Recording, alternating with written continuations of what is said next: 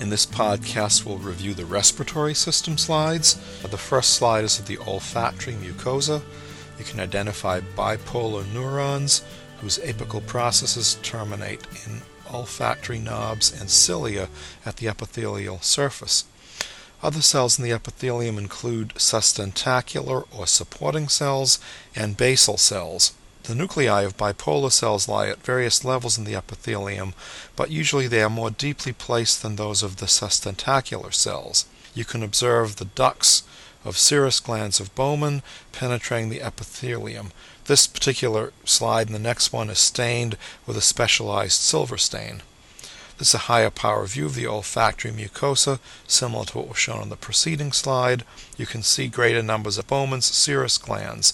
You can also identify a bipolar neuron, which is at the arrowhead, its apical process, the thin arrow, and its olfactory knob at the thick arrow. Here's a view of the larynx. You can observe clusters of mucus cells, you can also note diffuse lymphoid tissues, capillaries in the lamina propria, and intraepithelial lymphocytes.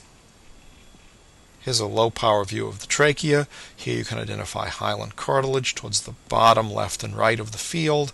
You can identify mixed glands, a thick basement membrane associated with the surface epithelium.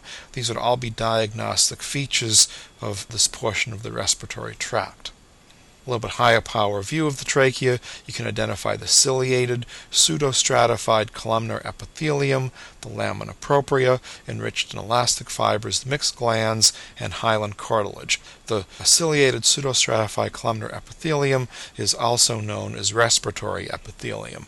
Within the epithelium, you can see some occasional goblet cells higher power view of the respiratory epithelium.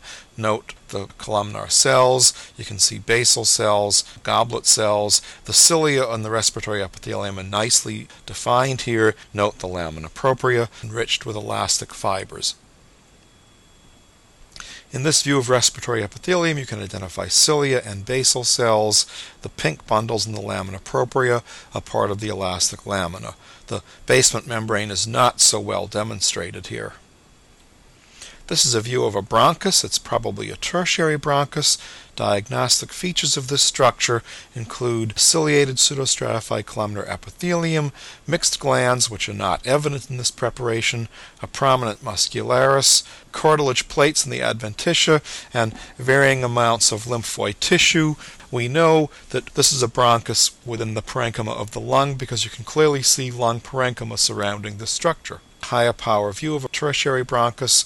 As in the preceding slide, you can observe mucosa, muscularis, cartilage plates, and an adventitia.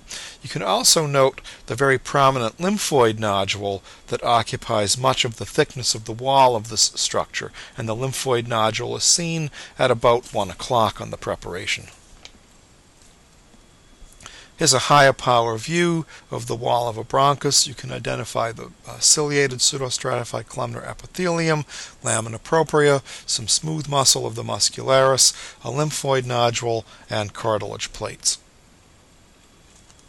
and just a higher power view of the preceding slide to observe the ciliated pseudostratified columnar epithelium, the lamina propria, some smooth muscle, and part of the cartilage plate. You can also note some diffuse lymphoid tissue.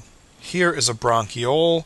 You can identify the bronchiole with the associated pulmonary artery at the uh, below the bronchiole.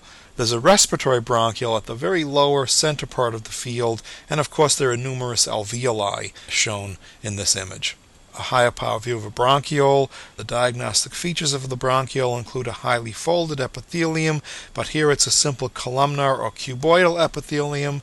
Uh, the epithelium still has cilia at this level. There's a prominent muscularis.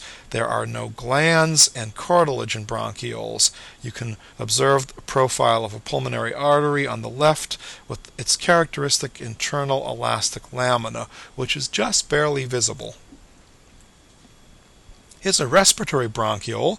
This structure is identical to the bronchiole, except that part of its wall is composed of alveoli. Thin walls in the latter permit gas exchange. You can identify the alveolus associated with this wall of the respiratory bronchiole, and you can observe muscularis.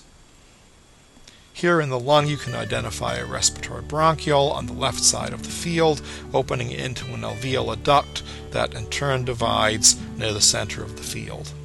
Here's an alveolar duct running diagonally across the field. Part of its wall of the parent respiratory bronchiole at the arrow can be seen. This is just an enlarged view in the preceding slide that demonstrates the extremely thin epithelial lining in the alveoli of the lung.